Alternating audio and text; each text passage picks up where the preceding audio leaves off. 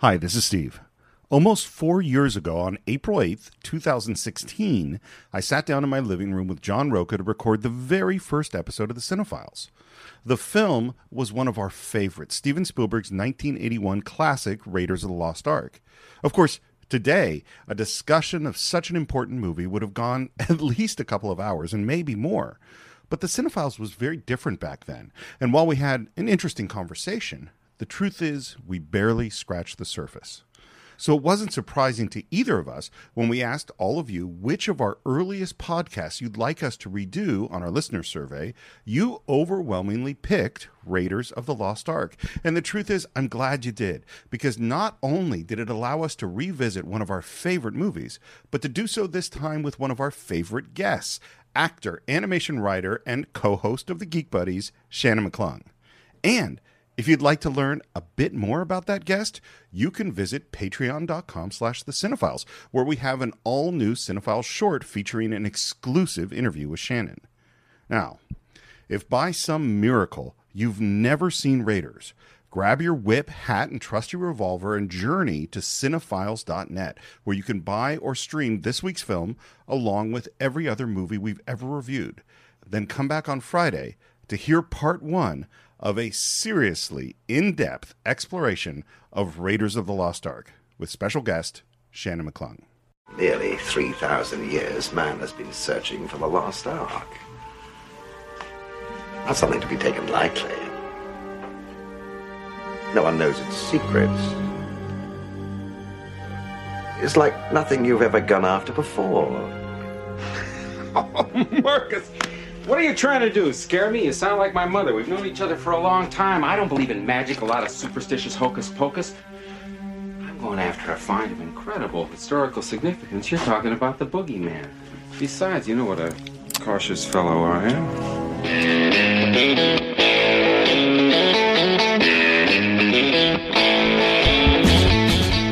Hello and welcome once again to The Cine-Files, where each week we enter the world of a great film. We explore its themes, the history, the filmmaking, and the influence it has on us today. My name is Steve Morris. I'm a filmmaker and directing instructor in Los Angeles, California. Hello, everyone. My name is John Rocha. I'm a voiceover artist, a writer, producer, and host over at the Outlaw Nation, and film critic as well. Uh, and uh, excited to, it, I, I, I don't know, excited to open the door to an our first episode That's right. ever. And redo it in the new Cine-Files format. Well, this is this that it came up. We, we we were talking about it yeah. over the last few months. Is that it took us you know six months before we kind of found our way. Yeah, yeah, yeah. And some of our favorite films of all time were movies we recorded in the first six months, and we put it out there to all of you and you know on our survey and said, which one of these movies would you like us to redo? And overwhelmingly, it was our very first episode. Yeah. But to make this better, to make this grander, and a a more epic Cine-Files episode, we felt that the only way we could do this was to bring in one of our favorite guests, yeah. actor, animation writer, and co-host of the fabulous Geek Buddies, Shannon McClung. Welcome to the Cine-Files. Oh, thank you so much, gentlemen. I don't know if either of you noticed the shirt that I'm wearing today in oh. honor of this of this episode. Nice. Nice. For those of you who can't see, it is a first uh, uh, issue of Temple... Temple raiding archaeologist, Nazis and snakes. A nice little version of the Raiders of the Lost uh, with the uh, uh, what's his face, Harrison Ford's character, that guy, Indy Jones. It is He's Indiana, on the front. Indiana Jones in the position of Spider-Man. Nice, that is awesome. And we should also give a little bit of love to Luke uh, Lesson, yes, for yes. setting this whole survey up and everything like that for us, and of course to get Absolutely. the uh, answer from the fans. He he has been a huge help. Uh, he's doing incredible work on yeah. our social media. I'm sure all of you have noticed the difference. So. This, this, in order to do this, I re-listened to the episode. Wow. It goes back. It was recorded on April eighth, two thousand sixteen. God. So it is almost four years ago. What a different world. What a different and, world. And, and here's the thing. So, so we were uh, in, in my living room. We sat down, and John and I had been talking about doing this podcast thing. I had never been on a podcast before. I had never done anything like it before. And John said to me, well, you're going to be the host. Yeah, so because I was doing seven shows at the time, and I said, if we, if I'm, because Steve came to me, he's like, I really want to do this, and the initial iteration was me, Steve, and Jonathan Blue, and we were going to call it, I don't know, what do you think? Right. That was going to be the name of the show. The very first idea for doing a podcast. Exactly, and then uh, Steve sat me down, I was like, I really want to do this, can we do this, will you be my co-host for the show. And I said, yes, but here's the deal, because I'm so busy with all these other shows I got going on.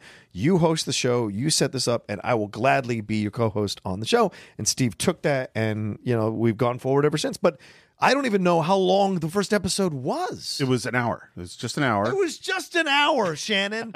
Oh, the good old days. And, and, and, and we sat down to record it, and we turned on the mics, and I started talking, and it was really bad. And the look you oh. get, there was this look that you gave me of of like, oh shit, what have I gotten what into? What have I said yes to? And so, and then we stopped, and then we started again, and I am now going to play you oh, no. the very first thirty-eight seconds ever recorded for The Cine-Files. All right, hi everybody, and welcome to the very first episode of The Cine-Files. The Cine-Files. Uh, my name is Steve Morris. Uh, and hi, I'm John Rocha. All right, this is, uh, what The Cine-Files is, is, let me say that again. You're doing fine, dude. This is a podcast. See, I'm very supportive. Yeah, what's funny is, is so when I record audio, I'm used to recording narration sitting yeah. in my office while I'm editing a film. Right. And so what I do is I do it nineteen times, do half a sentence, stop, go back, yeah. say it again, say it again, say it again, until I get all the pieces I can put together to make a perfect little clip. Wow. That's a lot of effort. That's a lot of effort for you to get it right. It's a lot of perfectionist and control freak stuff. So that was the very first thing we ever recorded. And we are still in the same boat. Steve, Steve is very much a perfectionist, and I'm like, fly by the seat of my pants. Whatever we say, we say. That is exactly that is exactly true. But I think what happened over time is that we found some balance between the yes. the perfectionism and the seat of the pants, and you know, and the show really evolved. And I think one of the big things that happened was, when we first did it, we sort of just talked about the movie, and yep. inter- and there were things, you know, certainly there was some research, and certainly there were a few clips that we edited in, but we didn't go through the movie piece by piece. And I think mm-hmm. the thing that really changed, and I was thinking about it today, is that whenever you read, so there are great critics out there who talk about film, and there are great articles about film, but they always, because they're fairly short, mm-hmm. give sort of an overview. They sort of general themes, favorite moments, yeah. favorite performances, and they highlight little things.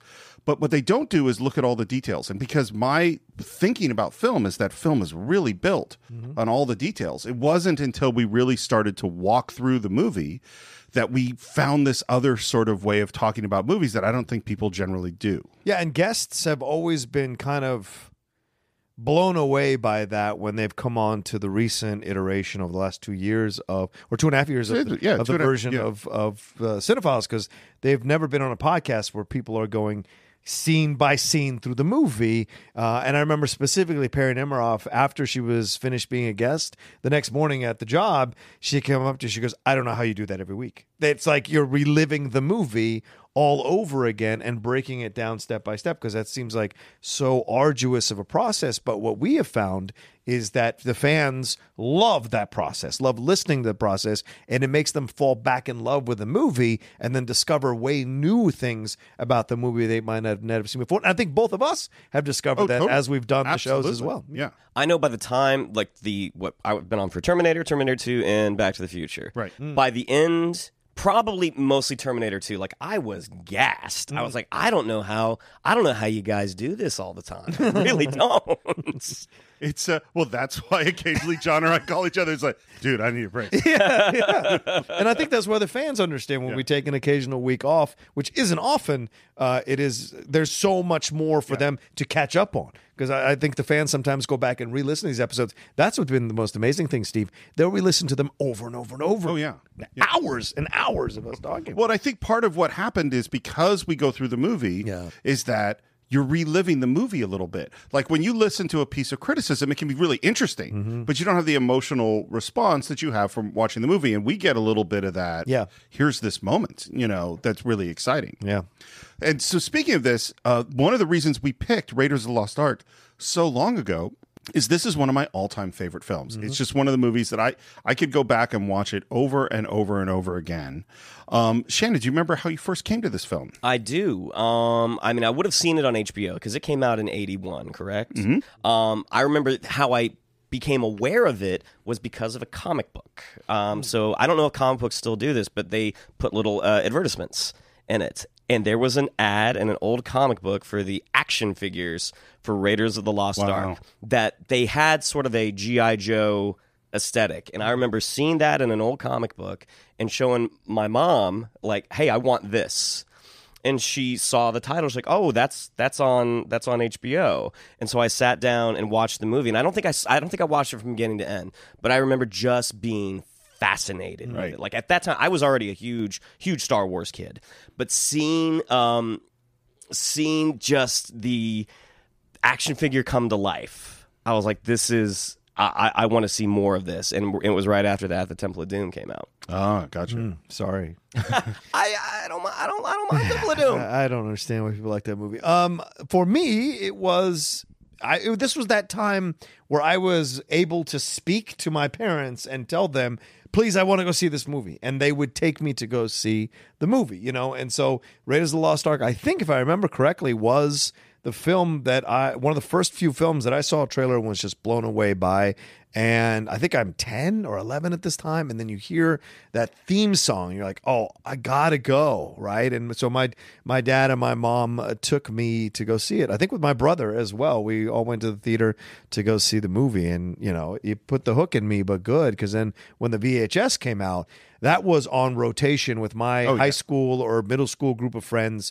All that you get together for a party, you put on Raiders of the Lost Ark. It was always the constant. Absolutely, yeah, right. So it's funny because I, of course, I told this story f- almost four years ago, mm. but but uh, I heard about this movie. I hadn't seen a trailer, I hadn't seen a commercial, and I was at my my sister's boyfriend's house talking to her younger brother Ross, mm. and Ross said, "Oh, I just saw the best movie. It's called Raiders of the Lost Ark." Now, I didn't even know that the Ark was the Ark of the Covenant. Right. I didn't know what that meant at all because I hadn't seen anything. And I said, "What's the movie about?" And he said, "Oh, it's like a fighting Nazis with machine guns movie," which is a terrible description. I mean, those things happen. I mean, it's correct.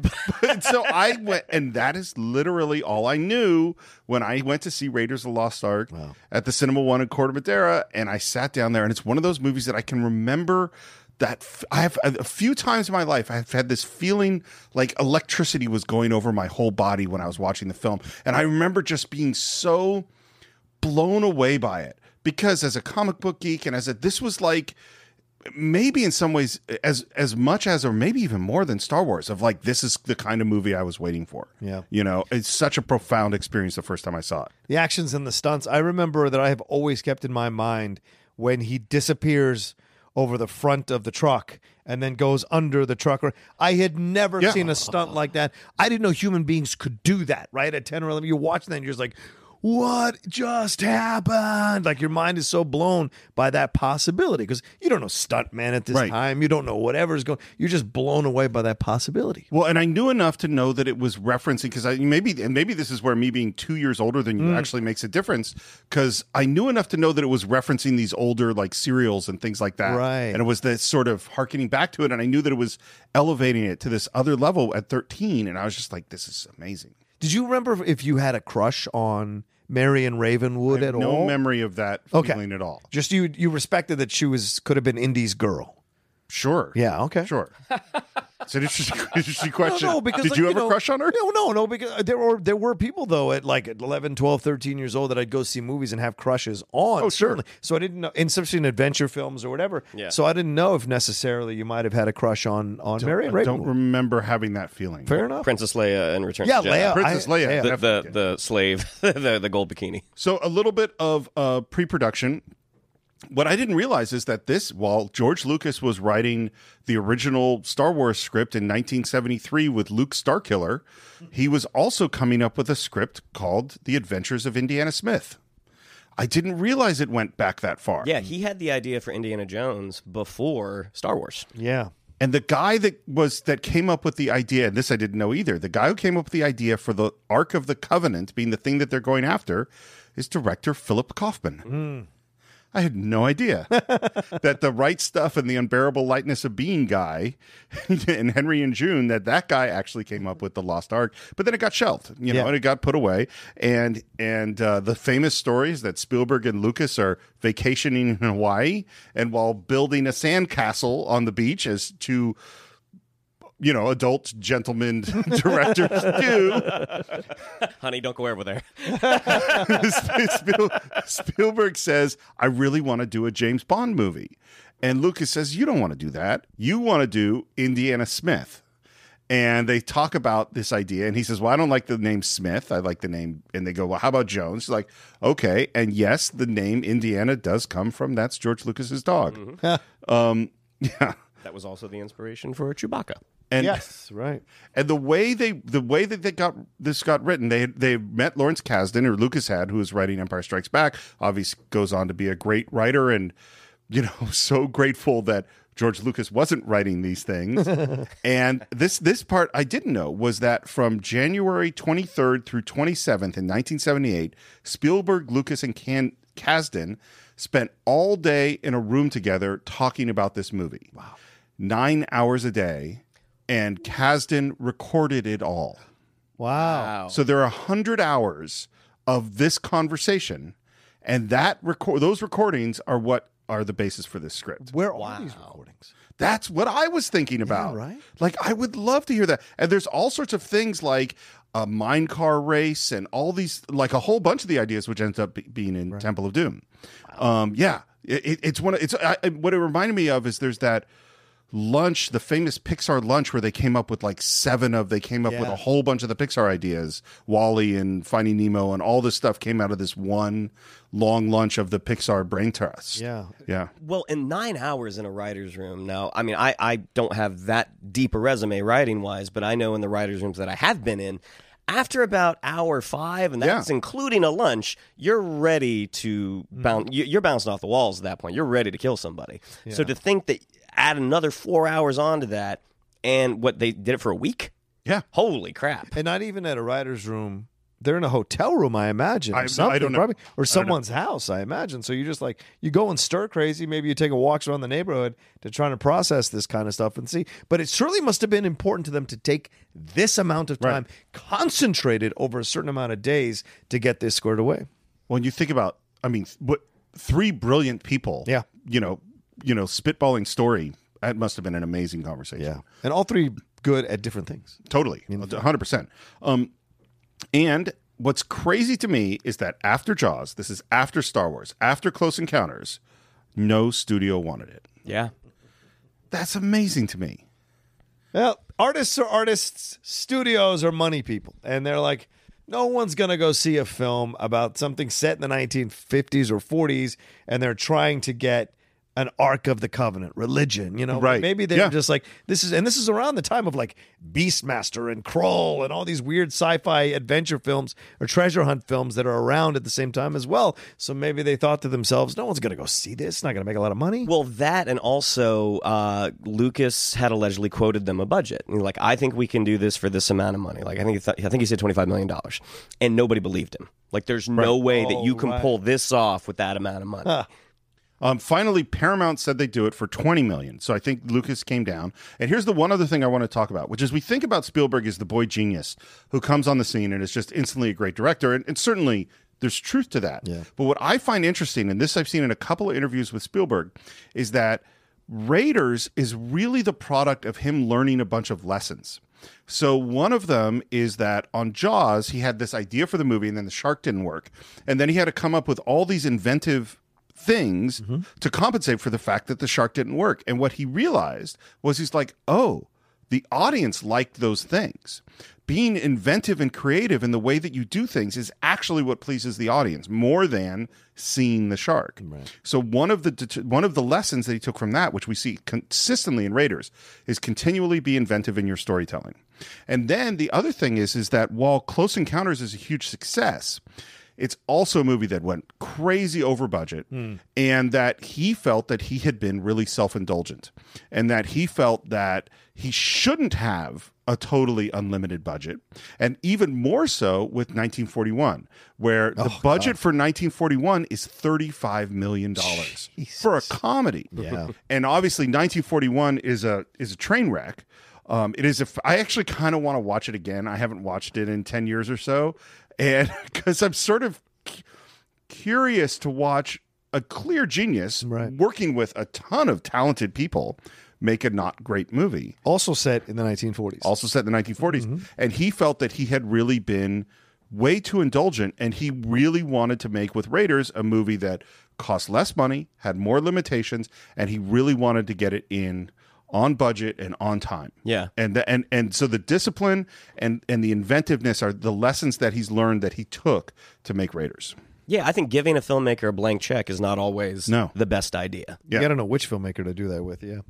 Um, would you like to get into Raiders of the Lost Ark? Let's do it. Let's do it. Well, how does he get cast, first of all? Isn't it supposed to be Tom Selleck? Oh, that's right. Should, we should I'm sorry. talk about yes, that. Yeah. Talk. So, so um, Lucas's original idea coming, he really didn't want his worlds to mix. Yeah. And so he didn't, when he was casting Star Wars, he didn't want to work with anybody he had ever worked with before on T H X eleven thirty-eight or on American Graffiti.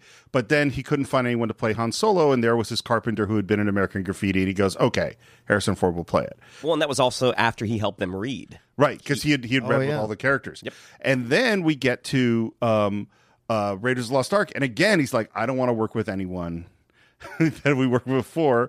And yeah, Tom Selleck was originally supposed to do yeah. it. Yeah. Which Tom his Selleck. screen test is on the D V D, is on the Blu-ray. Oh, wow. And his screen test, it's him and Sean Young.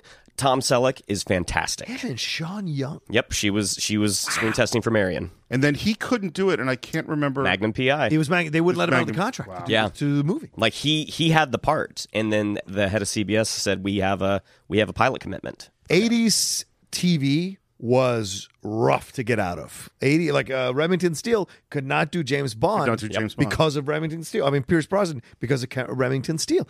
Don't mess around with the eighties uh, T V at that time. Well, the like same. That. I mean, they barely got Michael J. Fox to do uh, Back to the Future. Actually, right? Actually, about. yeah, that's another great point. Yeah. My guess is Spielberg always kind of wanted Harrison Ford, you mm-hmm. know. And then when Tom Selleck falls through, he's like, uh, you know, perfect. Look at this guy. Mm-hmm. All right, let's get into the film.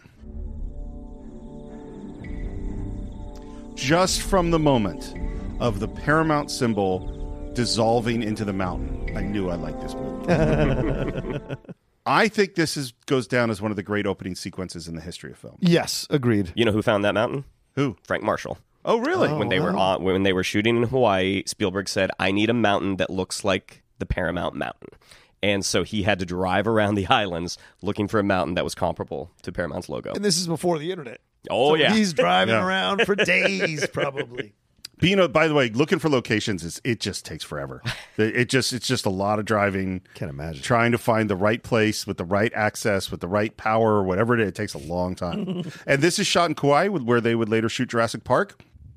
The music is creepy, and the first thing we see is Indy's back, because we are going to withhold Indiana Jones. Because Spielberg knows that great characters deserve great entrances, mm. and we're with some guys.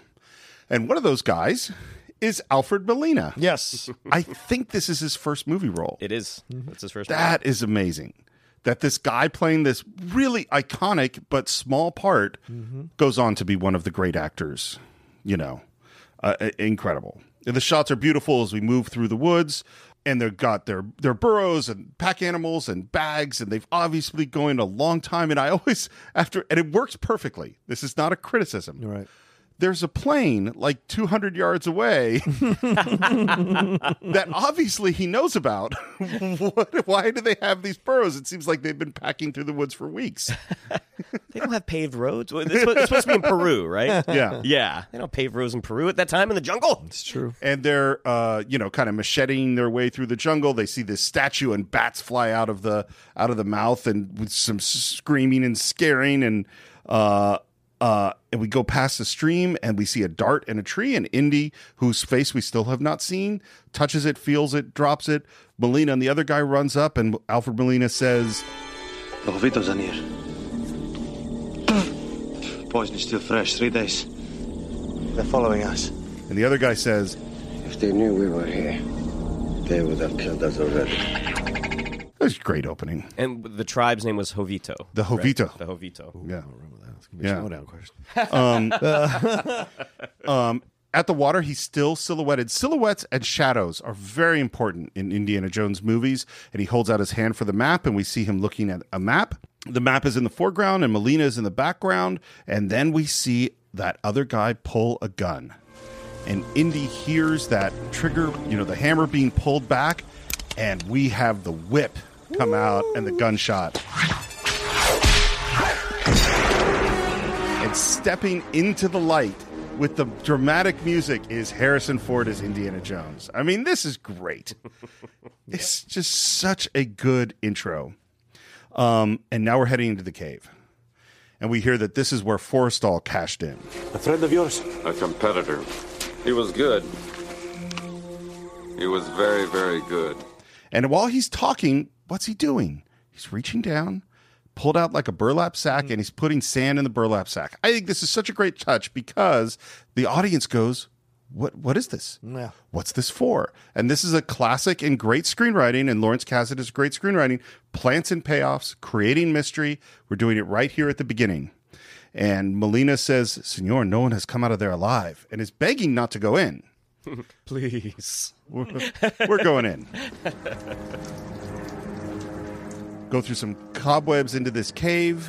The music is creepy, and Molina looks up and sees Uh, some tarantula crawling across Indiana Jones's shoulder. A bunch of tarantulas. Then Indiana Jones looks over at Alfred Molina, and a, a little tarantula crawls over his shoulder. Yeah. This creeped me out as a kid. Oh, yeah. So these are, uh, tr- the tarantulas are not poisonous. These are not dangerous spiders to humans at all. They are dangerous to each other. They are cannibals.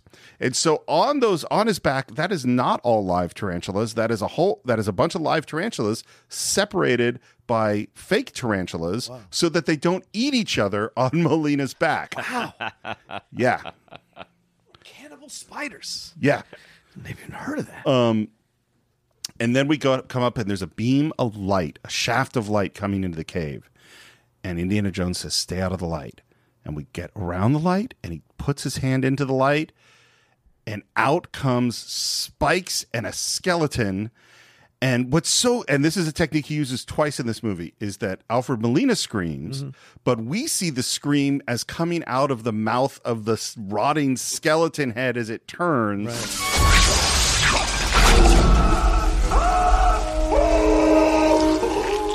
Scared the crap out of me as a kid. And also had that great symphonic sting from oh, John yeah. Williams. Yeah. Uh, amazing. Um, and now we get kind of a change in the music. We've gotten past the scary moment, and now it's more adventurous as we swing across this pit with the whip.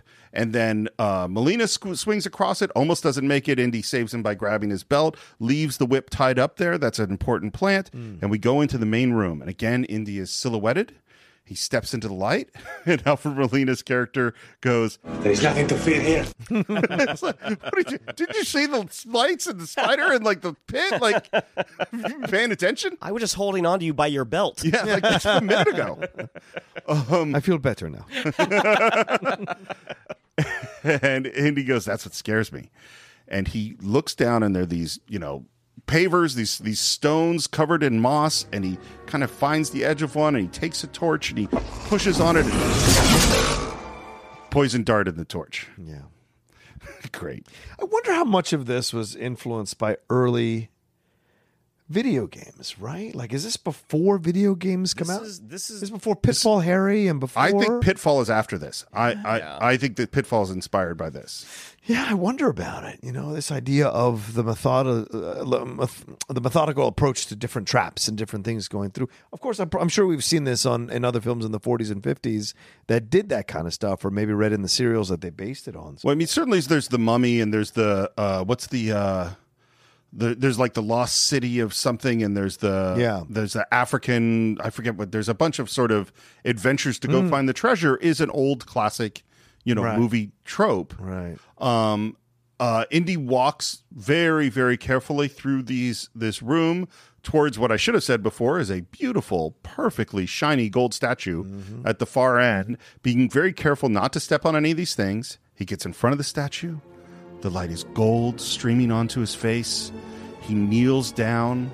He rubs his chin, contemplating this moment. The music is rising. He reaches up. He pulls out that bag. And we're like, oh, this is the bag of sand.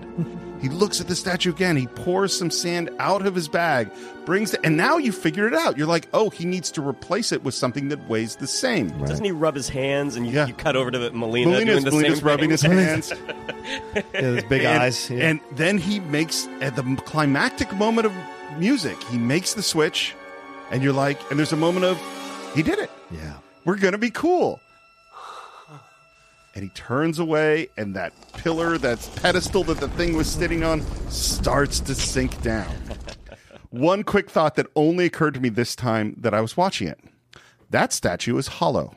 Mm. It has to be. Gold is an extremely heavy metal. Right. Like if there was a solid piece of gold that big, we would have trouble lifting it. But he has to throw sand out in order mm. to make it. So that that must be a hollow gold statue. Gotcha. This is this is this is the important things yeah. you learn by listening to the Cine-Files. But now the panic happens, and he runs out, stepping on all those stones. Darts are flying by. I love the first time I rode the Indiana Jones ride. I was just going to bring that up. And you have you have that moment. You go through that room, and the darts are shooting at you. Amazing. That ride is twenty years old, and it still holds up. It's wow. still one of the best rides they have. It's one of my favorite rides of all time. Absolutely, one hundred percent. Um. And he runs out. Things start collapsing. We see Molina swing across that uh, chasm, whatever it is. And now Indiana Jones is there. No whip. Give him the whip. Throw me the idol. No time to argue. Throw me the idol. I throw you the whip.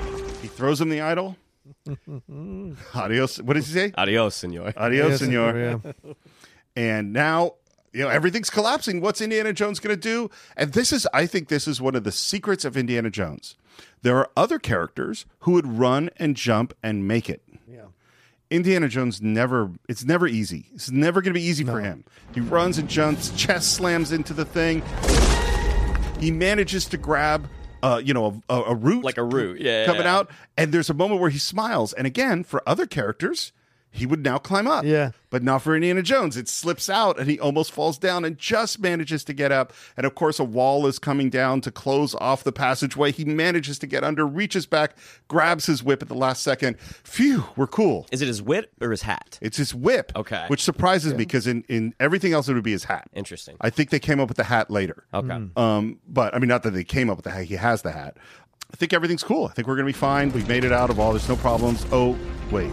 Giant boulder. One of the most iconic shots in the history of film. Oh, yeah. John, I can't tell you how excited I am about the Cine-Files' new sponsor, an absolutely incredible game, Marvel Strike Force. Now, anyone who's listened to the show knows that I've been reading comic books since I was five years old, and this is like a comic book fan's dream come true. You could create a mobile squad and play as your favorite Marvel characters. I mean, everyone is there. The Punisher, Vision, Black Panther, Cap, or even my favorite Marvel character of all time, Daredevil. Your goal is to power up those characters, unlock gear, and use them to compete in player versus player mode, alliance mode, and real-time arena. Yeah, Steven, as we speak, they are enjoying their six-year anniversary. Six years, wow. And you know what that means? Free stuff just for signing up via their unique link in the description. The anniversary consists of weekly events and bonuses. If you complete each event, you can receive special rewards and skins. Completing every single mission throughout the entire anniversary will result in an even more special reward. Make sure to log in each day and each week to take advantage of all the new characters that are being released specifically for this event. This will be Marvel Strike Force's most generous event to date, so don't miss out, y'all. Check out that unique promo code, and for every new user, please follow our link in the description and use the promo code MAXPOOL. Once again, thank you so much to Marvel Strike Force. We're very, very excited to have you sponsoring this episode. BetMGM has an unreal deal for sports fans in Virginia. Turn five dollars into one hundred fifty dollars instantly when you place your first wager at BetMGM. Simply download the BetMGM app and sign up using code champion one fifty. Then, place a five dollars wager on any sport. You'll receive one hundred fifty dollars in bonus bets regardless of your wager's outcome. And if you think the fun stops there, the King of Sportsbooks has plenty of surprises in store. Check out daily promotions, same game parlays, live bets, and so much more. Download the app in Virginia today and get one hundred fifty dollars in bonus bets instantly from your first wager, only at BetMGM. BetMGM and GameSense remind you to play responsibly. See Bet M G M dot com for terms. twenty-one plus only. Virginia only. New customer offer. Subject to eligibility requirements. Rewards are non-withdrawable bonus bets that expire in seven days. Please gamble responsibly. Gambling problem? Call one eight hundred gambler. Promotional offer not available in Washington, D C Um, let me talk a little bit about sound design. So the uh, guy who did the sound is Ben Burt, mm. who is the sound guy from Star Wars. This is the guy who created the voice for R two D two and the Imperial Cruisers and the sound of lightsabers and all that stuff. So now he goes, well, we need to create the sound of a giant boulder. And the boulder has to sound really heavy, and it has to accelerate. So it starts slow and goes fast. So what do they do? They get a giant boulder. And they roll it down different surfaces, and they record it, and they record it close and record it far, and different, you know, different textures of boulders. They ride it over dirt and over gravel. They don't like it. They're going, how are we going to make the sound for this thing? And one day they're coming back from set, and they're driving uh, down a windy dirt road in their Honda station wagon. And Ben goes, wait a second, turn off the engine. And they ride down this dirt road in neutral, and he leans out the window. He goes, that's it. And he records a microphone next to the back wheel of a Honda station wagon oh, wow. on a dirt road. And that is the sound of the boulder. Wow. With other stuff, too. I love, by the way, the moment, again, as he's running from the giant boulder when he stumbles. Mm-hmm. So great. That's the thing about Indiana Jones that I think I enjoy the most about um, the character is that he has all the heroic tendencies that you've typically seen in all these movies, except he always has to do that little bit extra to get to the heroic moment, right. to survive the heroic moment, right. right? There's always that little bit. And sometimes it's not even him. Remember when he's holding on to Elsa, Sean has to say, Junior or Indiana or whatever right. he says. And it's like, oh, it shakes him, right? Because he's always, he's he gets, no one kick, gets his ass kicked better than Harrison Ford in movies. Yeah. yeah. He just fully always is kind of the underdog. It's ironic what he's been able to do to create an underdog persona as an eventually, as an, I mean, sorry, as a basically a male ingenue. Yeah, when he's constantly in over his head. Yes. Right. Always. Well, always, this is, I, I think there is a through line but in terms of these three characters I love, which is Rocky, mm. Indiana Jones, and John McClane, ah. is that these are all guys who, it's, it's they're not quitting that makes them heroes. Yeah. I mean, they're all talented. They're all good at what they do, but they're always overmatched. You know what I mean? Yep. That's what makes it so much fun. As opposed to watching an Arnold movie, which I like an Arnold movie too, but Arnold is overmatching everybody else. Right. You know, that's that's part of the... And then you have to have huge odds for him to be under stress. You know, yeah. but, but Indiana Jones is always in trouble. Ar- Arnold is the fantasy we want to be. Yeah. Indiana Jones is who we are. and, and in this moment, as just as he's getting away from that boulder, he stumbles down outside and looks up, and there he is surrounded by the Hovito. Yeah. A whole bunch of guys with blowguns and bow and arrows, and they're all pointing at him, and now we get to meet our main bad guy, Belloq. Yeah. He's a great bad guy. Paul Freeman, right? Doctor Jones, again, we see there is nothing you can possess which I cannot take away. Because he is another archaeologist. Yeah. Because in this world, this is what archaeologists do. Yeah, right? It's a way cooler job. Really cool. Well, he has such a great response to him. Like, too bad the Jovitos don't know you the way I do, Belloq. Yeah. It's a shame you don't speak Jovito. And Indy, there's a moment where he goes for his gun, and but they all, you know, th- this isn't going to work.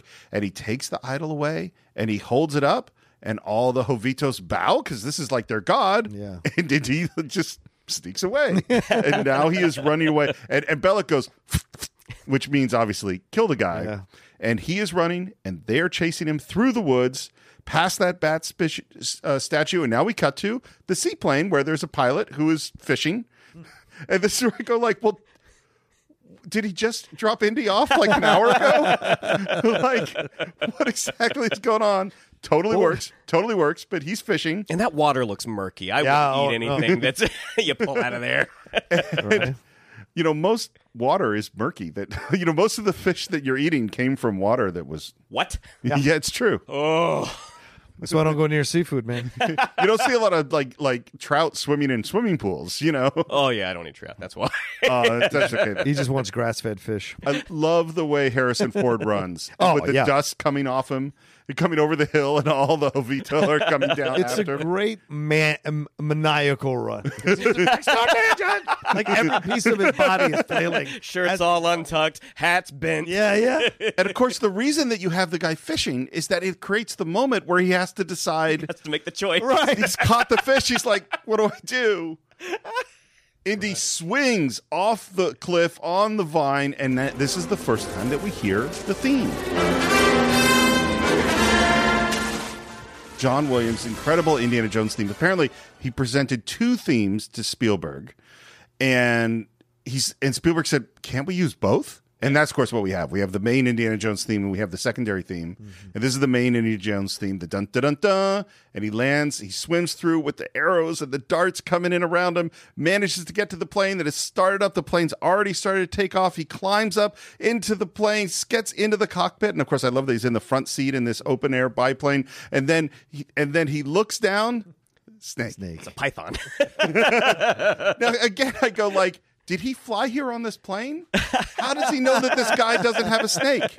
If he didn't fly here on this plane, how did he know that Jacques was there yeah. with his plane? I just love him yelling about this. It's the panic. Yeah. The panic in his the, voice. The pointing. And it's so great because we've just watched this person be the coolest, bravest, toughest guy, and now he's scared of a snake. Right. I hate snakes, Jacques! I hate them! Come on, show a little backbone, will ya?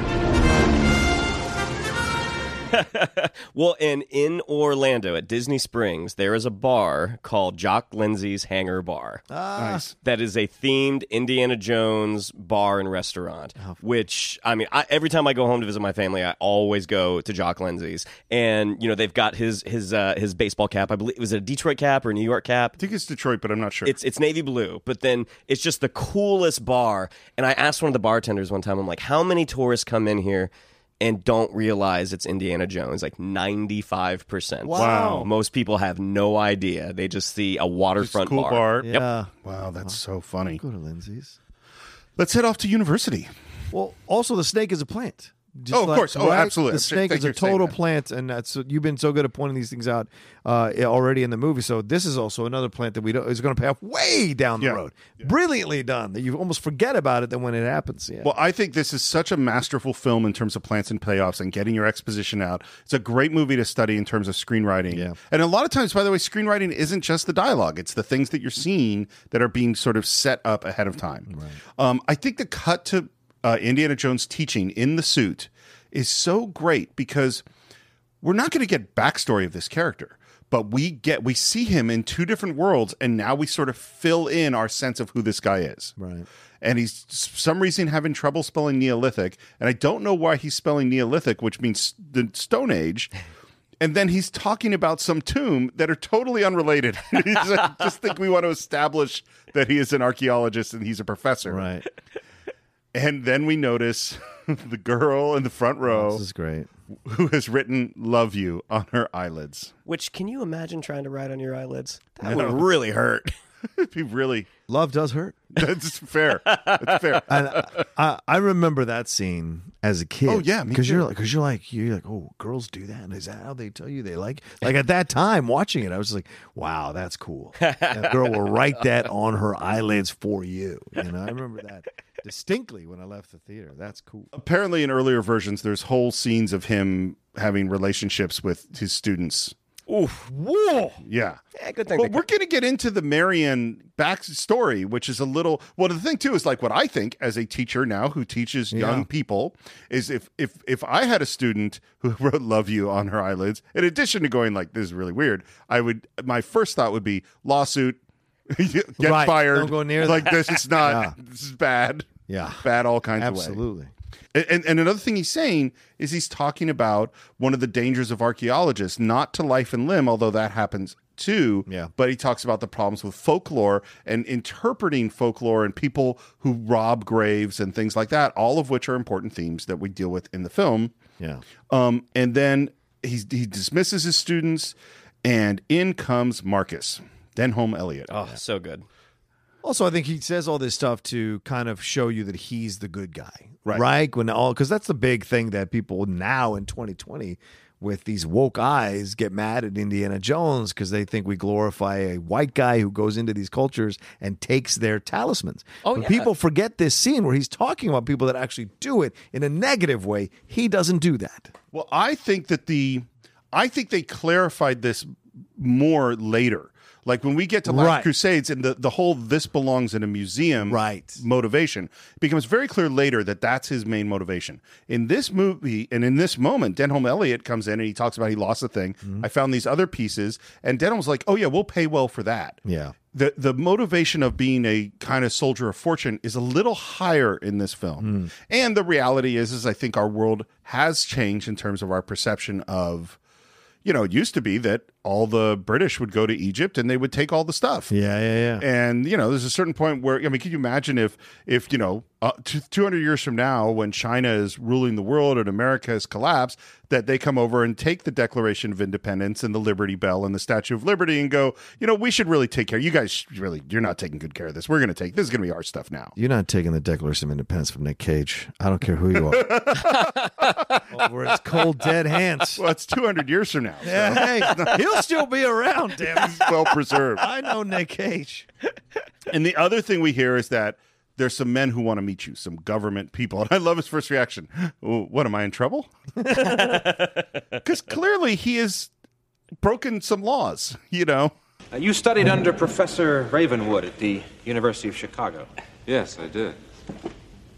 You have no idea of his present whereabouts?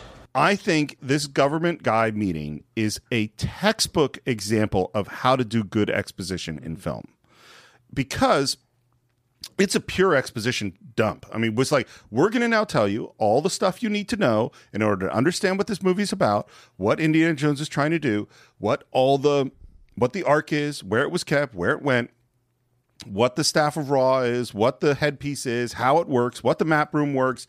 All of it. Like, we're going to explain all of it. It's a lot of exposition. It is never boring. It's no, it's done brilliantly. Brilliantly. Brilliantly. And that's the first time we hear the Ark of the Covenant theme. Good God.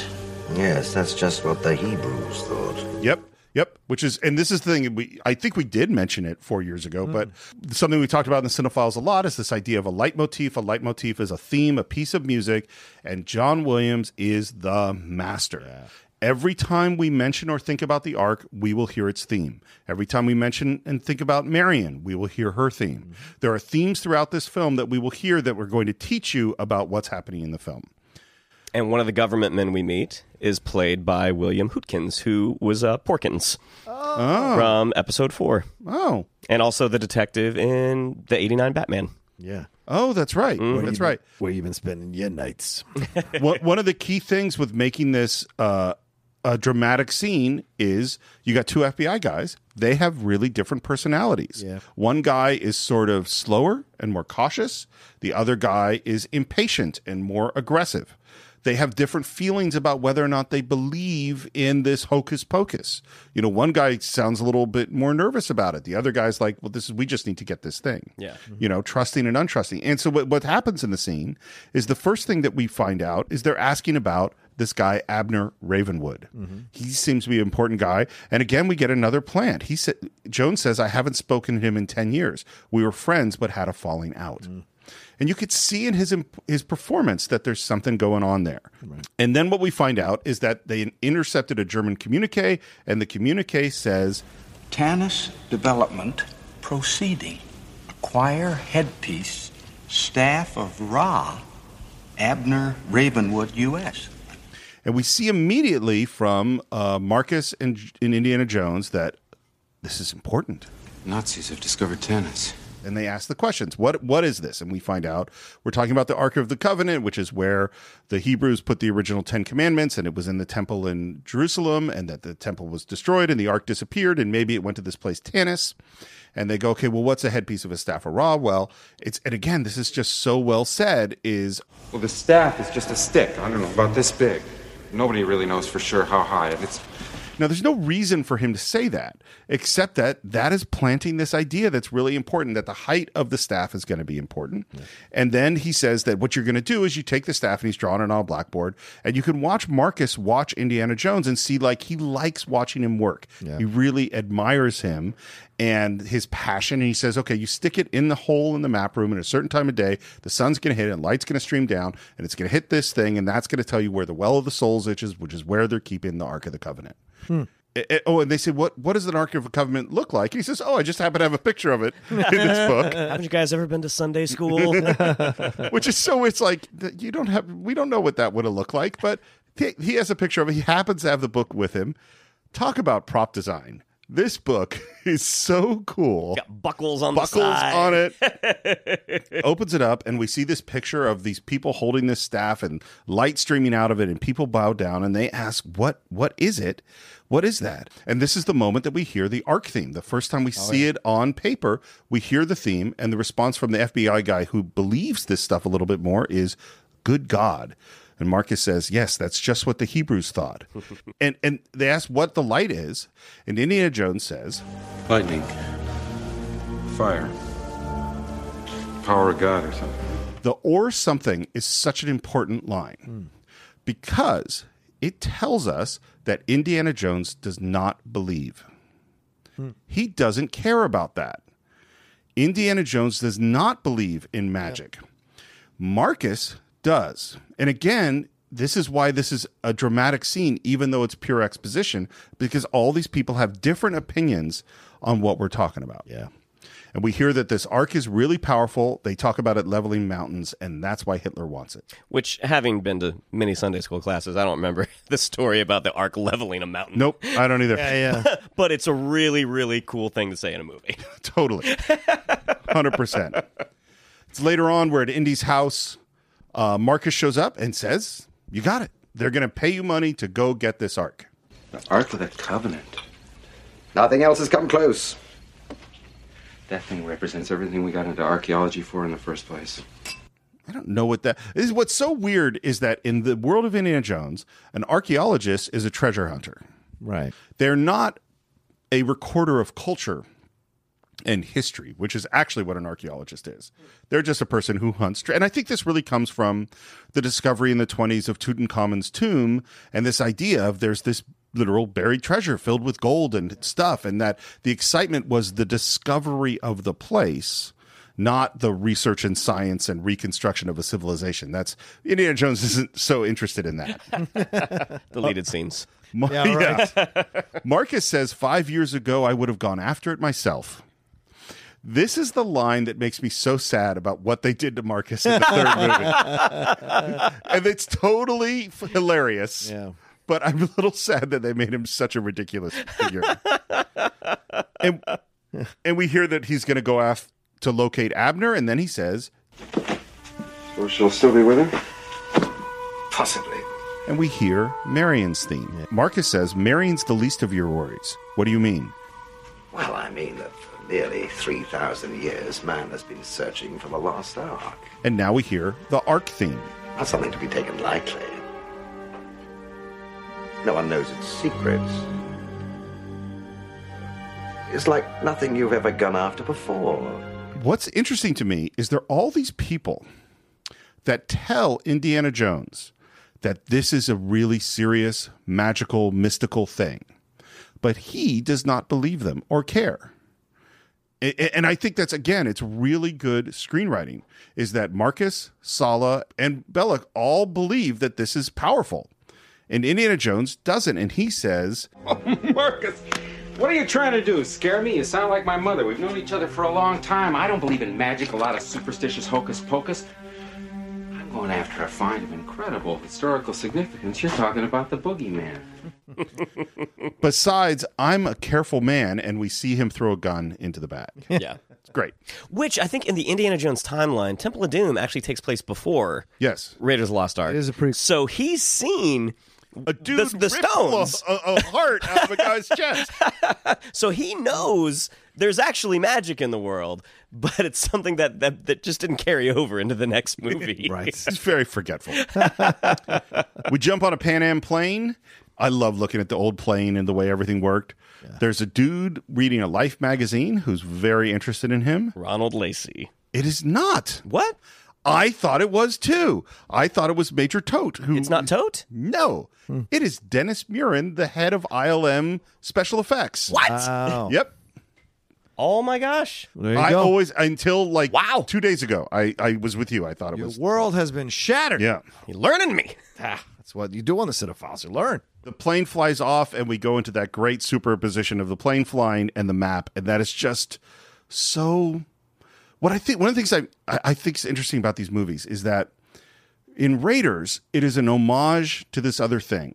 And it's like creating the platonic ideal of what your experience of seeing these old cheesy serials was as a kid, which later as an adult you go like, oh, these are ridiculous. But you didn't think they were ridiculous as a kid. You thought they were awesome. Yeah. This is creating that for real. Once you get, you know, Temple of Doom, Last Crusades, and there might be another film I'm not entirely familiar with, um, is that then you're referencing Indiana Jones. You're no longer, you know what I mean? Like it created, it actually is so great that it creates a genre of its own. Yeah. And it's no longer referencing this other thing. Um, let's go to Nepal. There is a drinking contest. It's a perfect, I actually teach this in my class, is that this is a oneer. It's one shot. Mm-hmm. And it's not a fancy, it's not a really showy one. But the storytelling is so perfect. And if you watch how they get all the information in, each shot, when people, how each side of the drinking contest are doing, when they're exchanging money, when they stop exchanging money, when she gets the strength to go, no, no, I can finish. He yeah. puts the glass down. The other guy goes to take it. His hand acting, which is one of those things that you have to direct, like how he grabs that thing, how he drinks it, his reaction, like how he smiles. Everyone thinks that he is one, and then he passes out, and then she stands up. All one shot, all beautifully, beautifully done yeah. and framed. Not showy, but really well done. Right. I believe that Marion Ravenwood's superpower is her incredible tolerance for alcohol. Which does not make her an alcoholic. No. Not necessarily. The, the ability to consume mass amounts of alcohol does not make you dependent. She knew when to stop. And she pops up. She is totally not drunk. Yeah. And she says she's made a lot of money. She sends everyone out. Well, I always thought the guy that she's having the drinking contest with, I was like, this is like Nepalese Ned Beatty.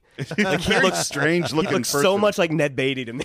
Yeah. Um, and I don't know the, how they get him out. He's a big passed out guy.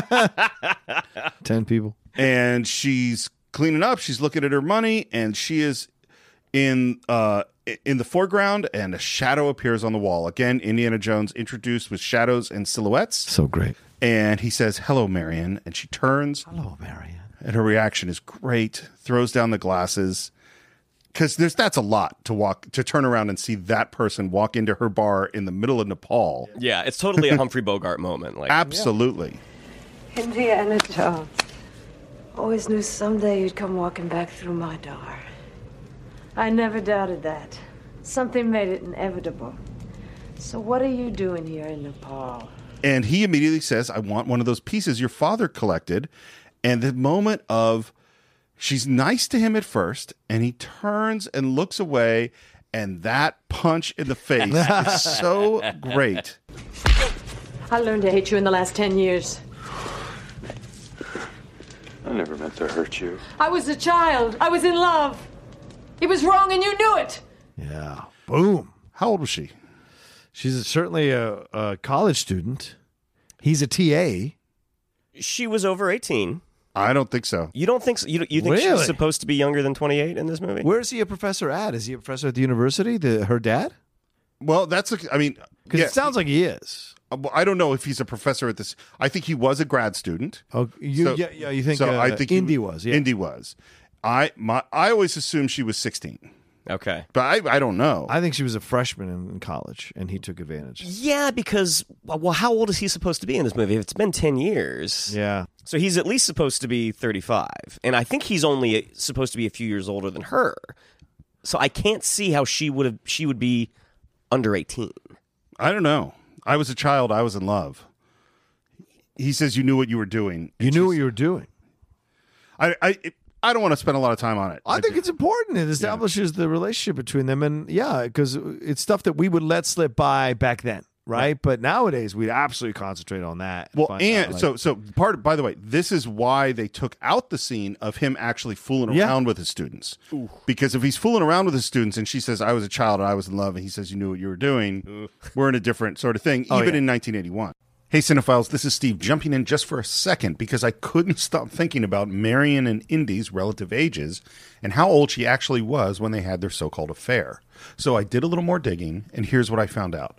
According to the original script, Marion is twenty-five when we meet her in Nepal, and Indy is thirty-seven, which means that ten years ago, Indy was twenty-seven and Marion was fifteen. Now, maybe that affects how you feel about this situation, and maybe it doesn't, but I thought you'd like to know. Okay, back to the show. I was a child. I was in love. It was wrong and you knew it. You knew what you were doing. Now I do. This is my place. Get out! I did what I did. You don't have to be happy about it, but maybe we can help each other out now. So, he broke up with her. He left her. He did. Right? He left her. Well, and this ended his relationship with his mentor. Right. Which, you is, know. They're definitely, yeah, yeah. yeah. British, yeah. Um, and she was in love with him, clearly. Mm-hmm. And, and the rest of the scene is just so well done. First of all, the camera work. They're continually in different positions in the frame, and they are moving, so they'll be in a in a in a over the shoulder, and then someone will move and the camera will move with them, and now they're in a two, and then they're in an over the shoulder across the back, and the, so it continually moves from one shot to another shot. It's actually really complicated filmmaking, and it's really hard to edit. We also have this moment where he's asking where Abner is, and then she says Abner's dead. Right. And this was his mentor, and you see it hit him really hard. What you did to me in my life. I can only say I'm sorry so many times. Well, say it again anyway. Sorry. I mean, I think this is, I think he was the great shattering experience of her life. Oh, absolutely. Yeah. And I think this is what frustrates me the most. Well, we'll get to that in just a little bit, but yeah. Um, and he's, he's like, I just need this. It's a worthless brown medallion. Are you going to give it to me? It's not a worthless brown medallion. He is definitely not telling the truth. He offers her three grand. She says, well, that may get me back to the States, but not in style. And he says, it's important, Marion. Trust me. Mm. And he's in the an over the shoulder, and she turns around to hit him in the face. He catches her hand and puts the money in it. Yeah. It's a great, great shot. And she says, come back tomorrow. And he goes to exit. And as he goes to exit, the door has these slats in it, you know. And as he walks out, he turns back, and the light goes through the slats, and most of his face is in shadow, and you see his eye perfectly lit in that in that door through the slats. Yeah. I don't know how long that shot took. That is really, really, really hard to do. And he was made a film. Think about, you have a door you have to move. The light is coming through the door. You have to stop with your eye within millimeters of the right position. It has to be in exactly the right spot, and the door has to be in exactly the right spot in order for the light to go through the door and catch your eye exactly right. It is really, really hard. And this is what, uh, you know, we said at the beginning that going through the movie in order is the only way you can see the details. Yeah. It's like, it's a totally small moment that Spielberg said it's important enough to spend probably a lot of time getting it exactly right. Yeah. Great moment. And now she's alone. And we hear another one of our themes, which is sort of the, I, I would call it the mystery theme, yeah. as she reaches in under her shirt on a chain and pulls out the headpiece for the Staff of Ra. So she had it the whole time. The whole time. Obviously, she knows it's pretty important. Yes. And there's, by the way, a continuity error where it's around her, the chain is around her neck, and in the next shot, it's not around her neck. Another beautiful shot, by the way, looking through the candle flame to her face, also really hard mm-hmm. to do.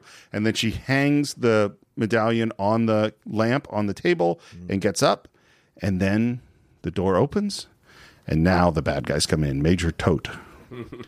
It's a great villain. Great villain. Memorable as hell. Yeah.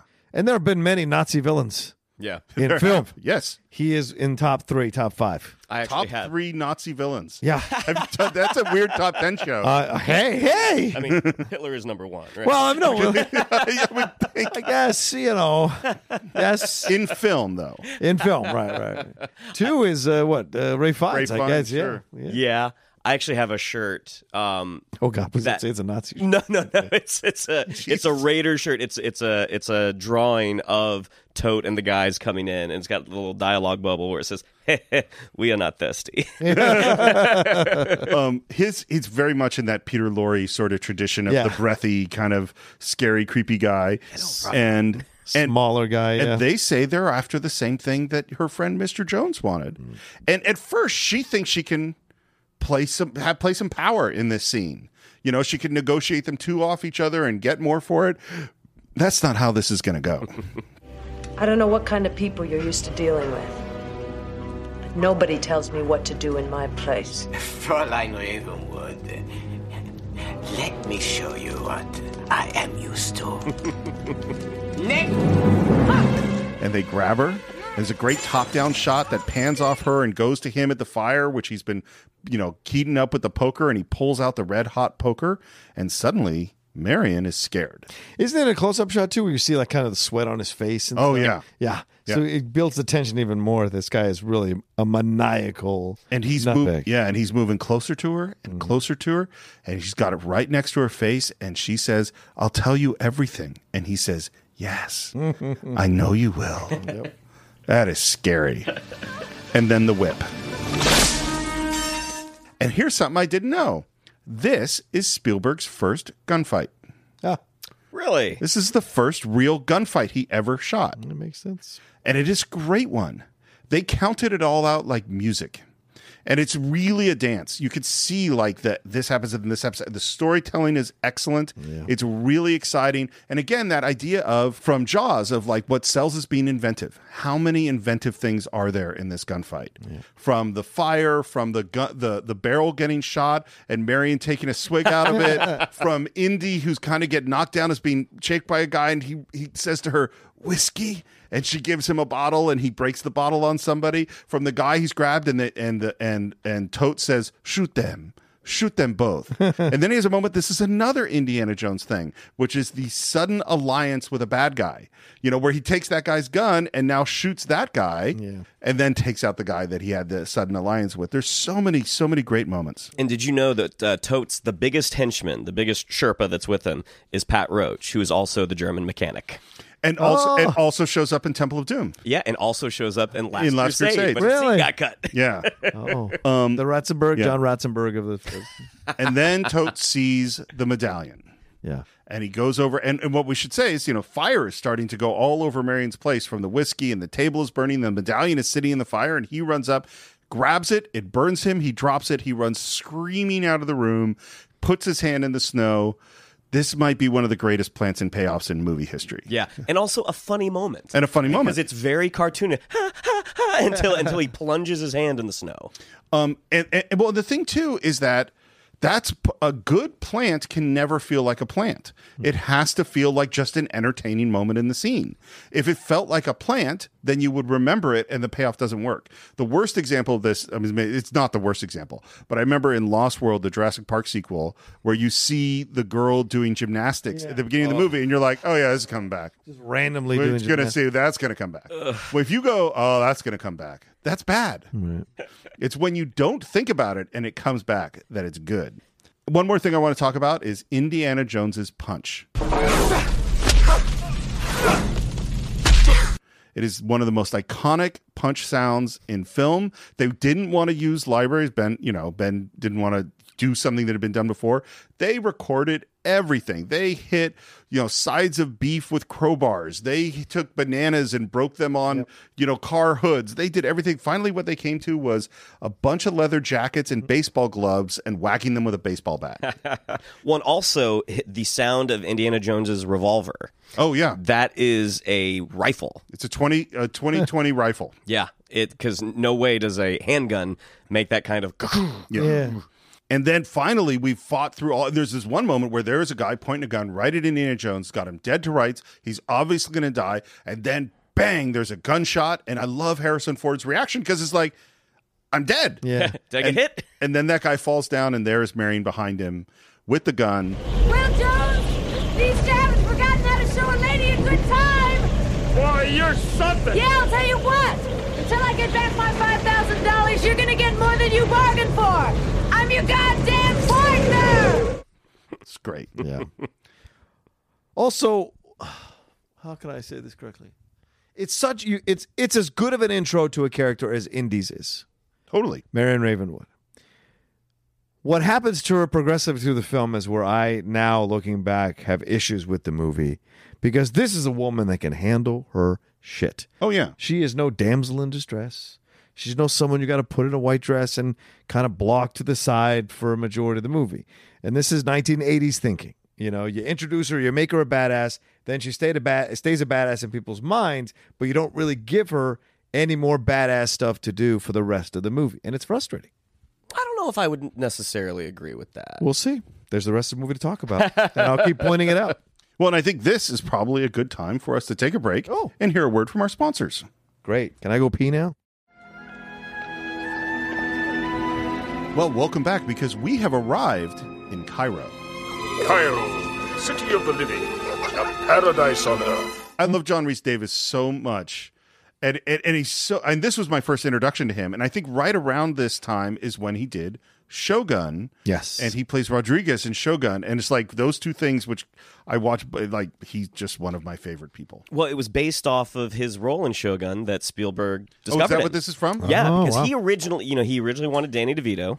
I didn't know this. That, oh, was, that was his first pick God. for Sallah, was Danny DeVito. Oh, um, I'm so glad that... Some people say it was Taxi that kept him from doing it, and other people say it was Romancing the Stone. I don't know the timeline well enough. eighties T V's, no joke. But, yeah. Again.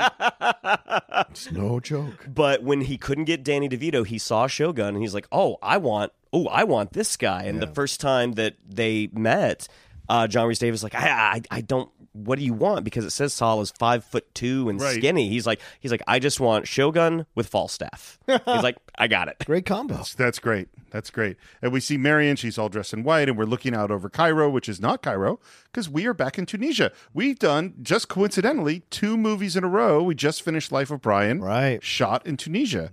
Mm-hmm. Um, and one of the things they decided was that, and this came from Spielberg, but also was the location scout, is that they wanted smaller Cairo, because Spielberg wanted the geography to be really clear, which it which it is in the film.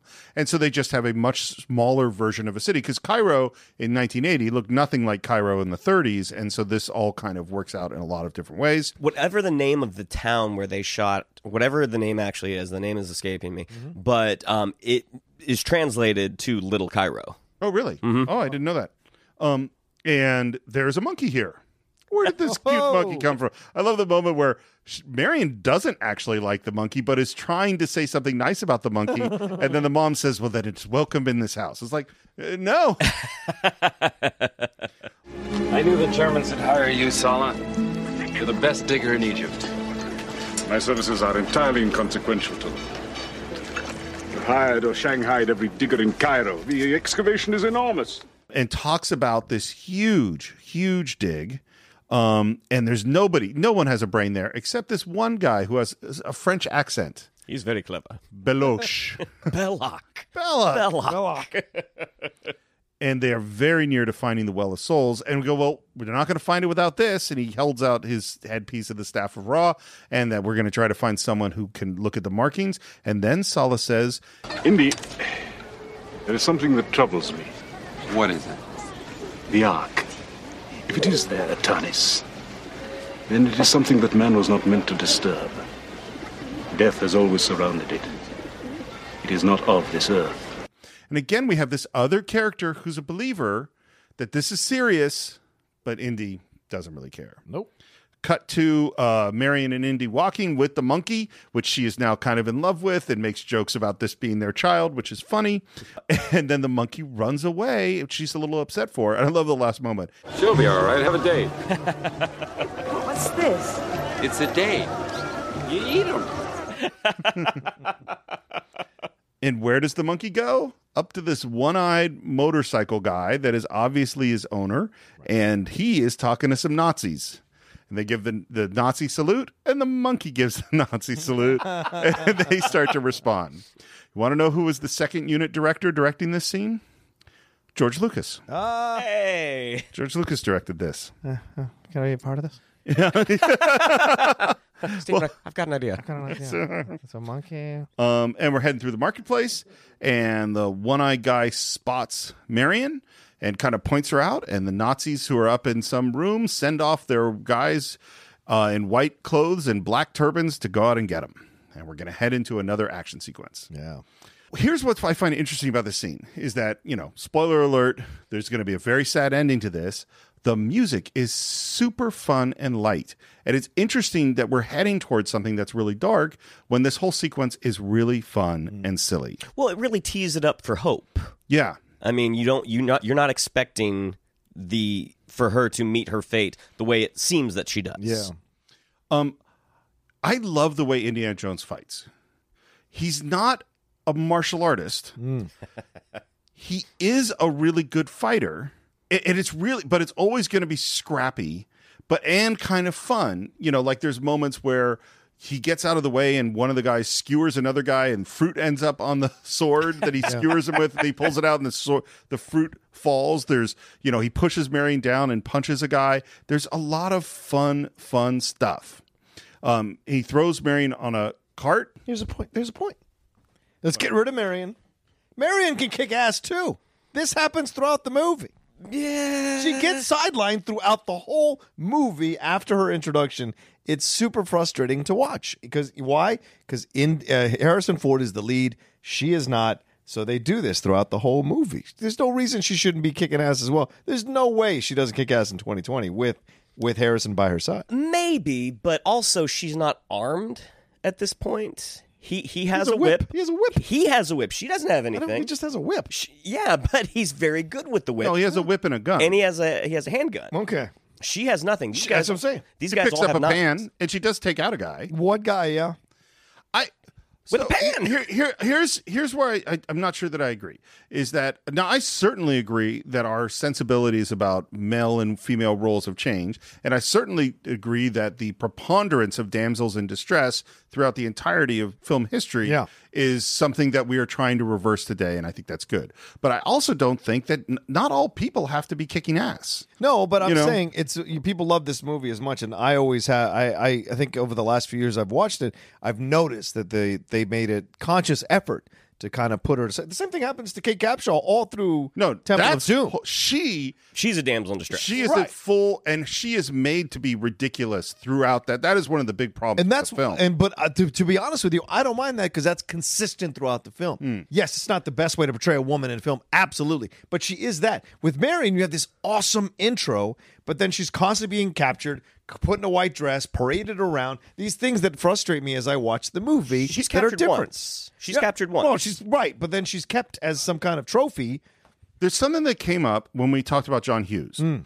which is that in when we talked about Breakfast Club, there's that great Molly Ringwald article about mm. about the uh, role of women, the race, relationship with Bender to uh, Claire in the film, right. and how is that? And and and and.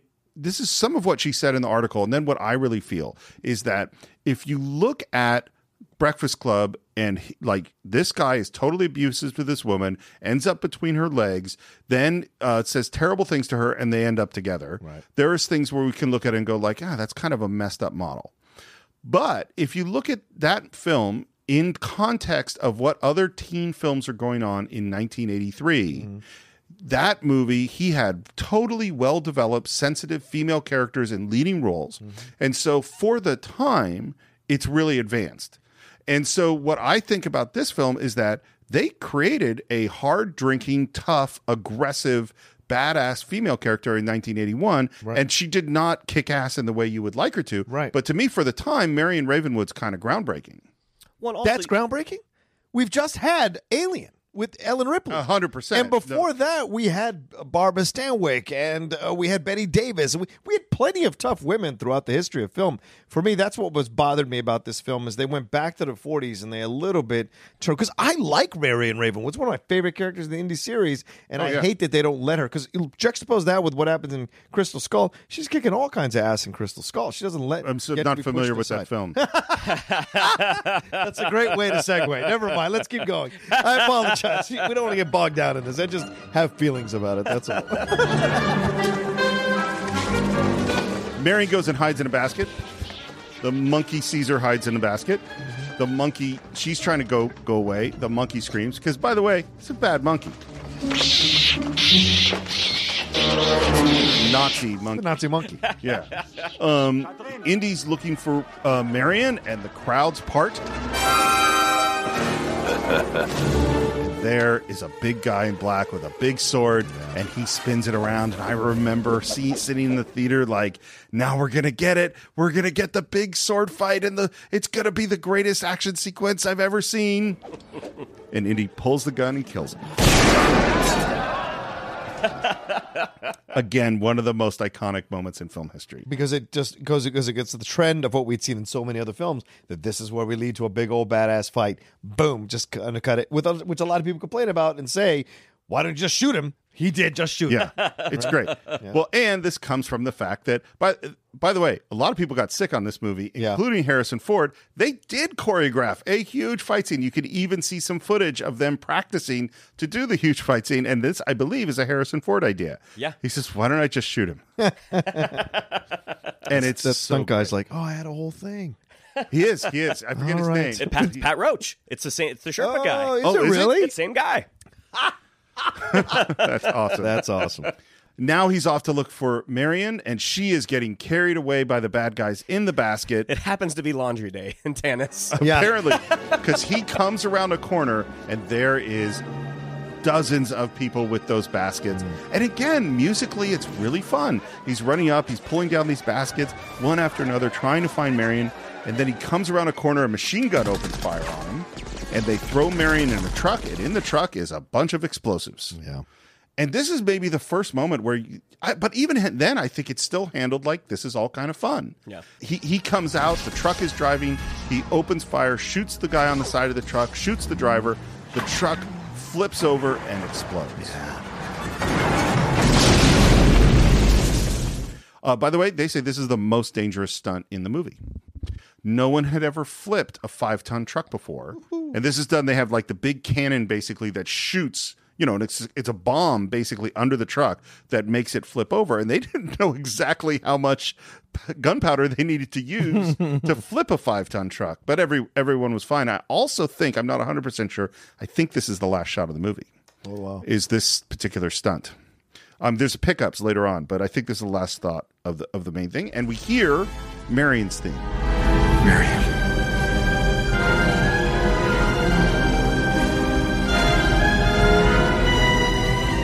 And suddenly, it's like, oh, shit. Hmm. To this day, I still don't quite know how Marion's not in that truck. You know what I mean? Like, uh, we see them put it in their truck, and there is no time before they blow up the truck. Well... They like doing that, George Lucas, in his movies. How is Chewbacca not in that transporter? I mean, I'm uh, just saying. Uh, don't don't blame that one on Lucas. I'm just saying. There are certain things that happen, and you're right. It, you, you don't know. It's never explained to you how that's possible that she's not in the, in the truck. Indy is drinking with a monkey. He's clearly been drinking a lot. We hear Marion's theme. The camera pushes in. We see that one-eyed motorcycle guy again, and some German guys come up, and they want to speak to Indiana Jones, and he walks up with his bottle to this cafe or something, and there is Belloq. Belloq. Good afternoon, Doctor Jones. I ought to kill you right now. Not a very private place for a murder? Well, these Arabs don't care if we kill each other. They're not going to interfere in our business. This scene is really good. It's really good. I see your taste in friends remains consistent. Referring to the monkey. And then we get into this conversation, and Indy's sort of in the foreground, and he's looking to the side. We're in a profile shot with Belloq in the background. Indy's just a tiny, tiniest bit of eye light, which I think is just beautifully shot. Uh, and then what Belloq is talking about is that they are very much alike. Archaeology is our religion, yet we have both fallen from the pure faith. Our methods have not differed as much as you pretend. I am a shadowy reflection of you. I really do think that their setup of Indiana Jones was darker in this movie than what he is in Last Crusades. It'll take only a nudge to make you like me, to push you out of the light. Now you're getting nasty. And then Belloq takes out a watch and he says, look at this. ten dollars from a vendor in the street, but I buried it in the sand for a thousand years and it becomes priceless like the Ark. I don't think it becomes priceless like the Ark. The Ark is where God yeah. has the Ten Commandments. That's a cheap watch. It might be more valuable, but it does not become like the Ark. What about your boss, Der Fuhrer? I thought he was waiting to take possession. All in good time. When I'm finished with it. Jones, do you realize what the Ark is? It's a transmitter. It's a radio for speaking to God. This is the third person who's now telling Indiana Jones that this is this mystical thing. Like Han Solo. I don't believe in the Force or any of that stuff, kid. Totally. There's a, wake, there's a connection here with both of these characters. Well, interesting. Well, and this okay. is the thing, too, is that is that you don't want to enter into a world where it's like, everyone goes, yeah, I totally believe in werewolves. Yeah. You want to enter in the world where the main characters are going, come on, right. There's no such thing as werewolves, because that's us. Right. Because we don't live in a world where there are mystical things happening all the time. And so in order to kind of bring us to it, you need to have a character who represents us, who isn't a believer. Right. You know, like, I mean, yes, you could make a movie where everybody knows there's vampires and we are all believing in vampires, but it's more fun to have take someone like us and have them have to accept the fact that they're vampires. Yep. You want to talk to God? Let's go see him together. I've got nothing better to do. And it ends up all those Arabs that he thought wouldn't care what they do to each other, they all have guns. And this is going to get really bad. And then in we hear, Indy, Indy, Indy. And in walks Salah's kids, who brings them out. I thought I would find you there. Better than the United States Marines, eh? And all the guys with guns come out and they kind of laugh. And, and Indy tells him, Marion's dead. Yes, I know. Uh, I'm sorry, but life goes on, Indy. Wow. It's pretty fast, Sallah. Well, she just blew up in a truck like an hour ago, dude. Egypt's a different world. I was going to say, the Middle East is a whole other ballgame. Yeah. I mean, Americans are all precious about it. Middle East, a little more used to this kind of stuff. One of my kids died this morning. I mean, yeah. God's sakes, you don't see me crying about it. Um, and the, one, one small detail is that the monkey is with him, yeah, and the monkey looks to the one-eyed guy, and the one-eyed guy goes, this is a smart monkey. Yeah. Those Nazi monkeys are smart. And now we're at the guy who's going to translate the uh, the headpiece. And the first thing we see is a kid who's preparing the dates. And then we see one-eyed guy come in and pour something on the dates. It's an important piece of storytelling. I thought it was hot sauce the first time I saw the movie. I'm like, oh, you don't put hot sauce on dates. He's seasoning the food. Now, now wrapping dates in bacon and maybe having the nice piece of uh, Roquefort inside. That's oh, delightful. Delicious. Yeah. Now we hear another piece of information. How is it that they have a Staff of Ra? I don't understand. I tell you only what I saw with my own eyes. A headpiece like that one, uh, except round the edges, which were rougher. In the center, the Frenchman had embedded a crystal and... and surrounding the crystal, on one side, there were raised markings, just like that one. Writing on one side. um, and, and he picks up a date, and he's playing with it. And you got to, he plays with that date for a long time. This is very Hitchcockian, I think, which is that we all know a thing. We're ahead of the character in the movie, yeah, but the characters don't know it. We're like, don't, that date, there's something wrong with the dates. And now we go to see the old guy, who's a great, great character, has a great voice, and he tells us... very cartoony. Yeah. That exactly the how, height that the thing should be, which is, it's six kadam, which is sixty-two inches, but then you turn it over and it says, here, we should take back one kadam to honor the Hebrew God. And right as he says that, wind blows through. Hmm. Again, just giving little hints that there's something mystical happening, and Indy realizes, you said the headpiece only had markings on one side. The staff is too long, and together they say, they're digging in the wrong place. And Sallah starts singing, and Indy is happy. He throws up the date. It goes up in slow motion, and then out of nowhere, a hand catches it and says, bad dates. And we look over, and the monkey is dead. The Nazi monkey's dead. Not yeah. as smart as you thought, Steve. Yeah. Indirectly, his owner killed him. That's right. Wow. Dumb Nazi monkey. Um, We're off at the dig. This was shot in the Sahara Desert, one hundred twenty degrees in the shade. Woo.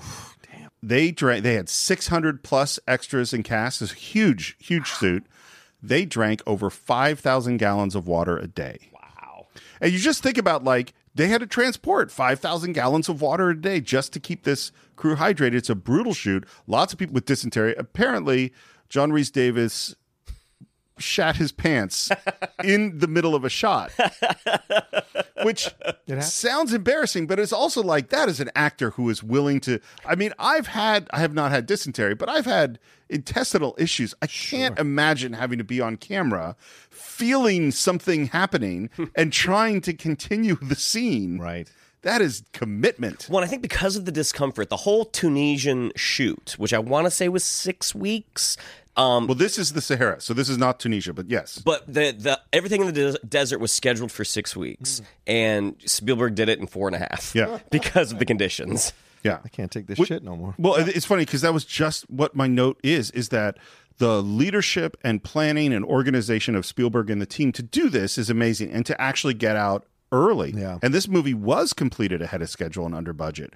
You know, like, th- and, and this is where I think, like, the guy who made Jaws and the guy who made Close Encounters in nineteen forty-one, this this is like the Spielberg going forward, mm-hmm. is that he did mature and learn a lot about how to do this the right way.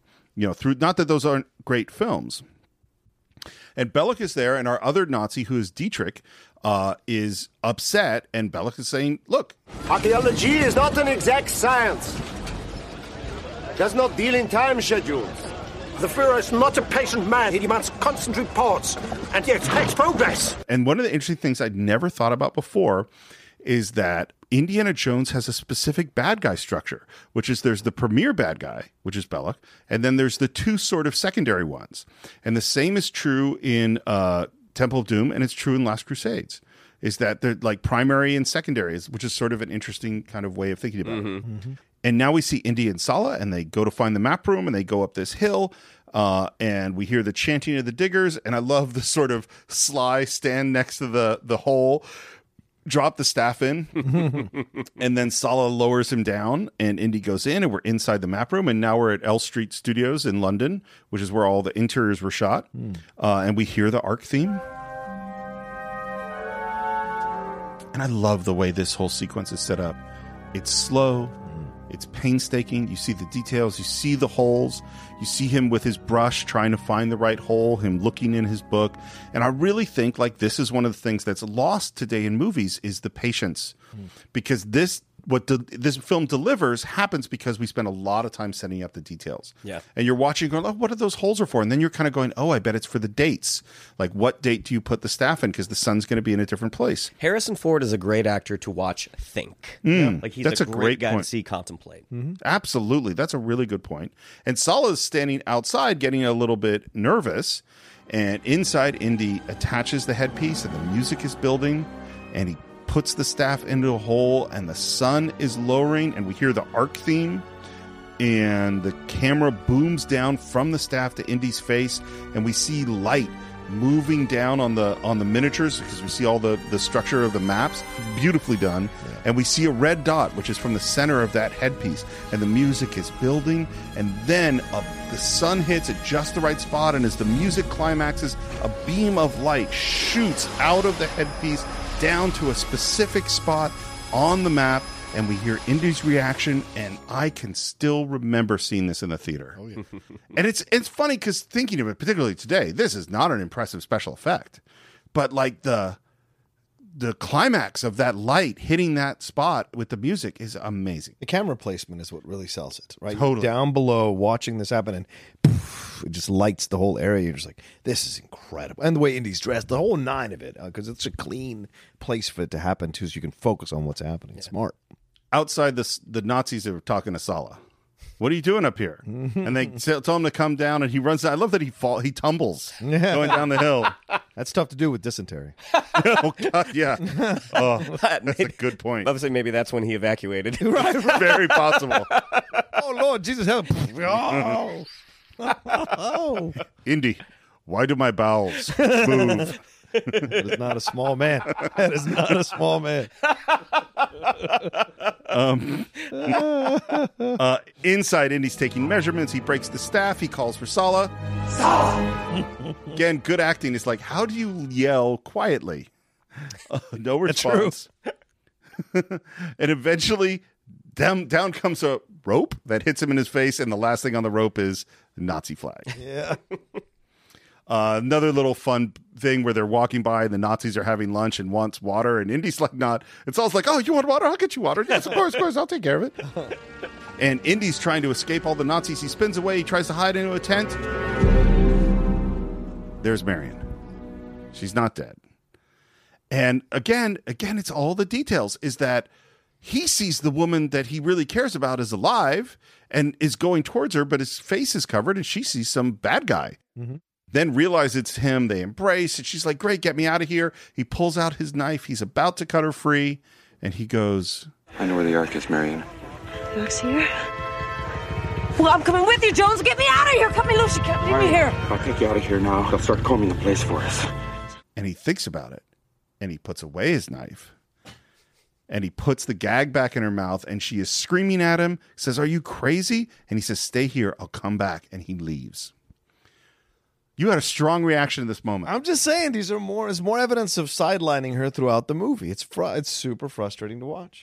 I wouldn't say it's a filmmaking decision to sideline her. I think it's a character decision because he knows if I rescue her now, I can't get the thing. Right, but it's written that way so that she's stuck in the situation to be in the situation for him to be like, I'm going to put the gag back in your mouth. That's what I'm saying. They write the character into this situation so that she can't fight. She, they tie her up to a pole, and then we're going to see it a little bit later. They put a white dress on her and parade her around. So to me, those are those little things. It's it's not about character. It's the way it's written. It's written in the script for this to happen.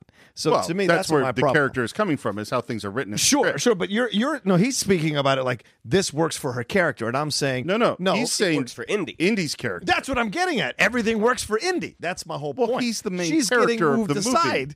Well, he's it's not called Indiana Jones and the Raiders of the Lost Ark. It's called... It, it is now. It, yeah, right. That's true. That is true. That's fair point. Harley Quinn, Birds of Prey. It's, of... it's Raiders of the Lost Ark, for God's sake. Raiders is plural. He's still the main character. and, and Yeah, and, of course he is. Of course. Well, and, and, and to, to your point is that I totally agree is that this is a character-defining moment. In almost any other movie, you rescue the girl.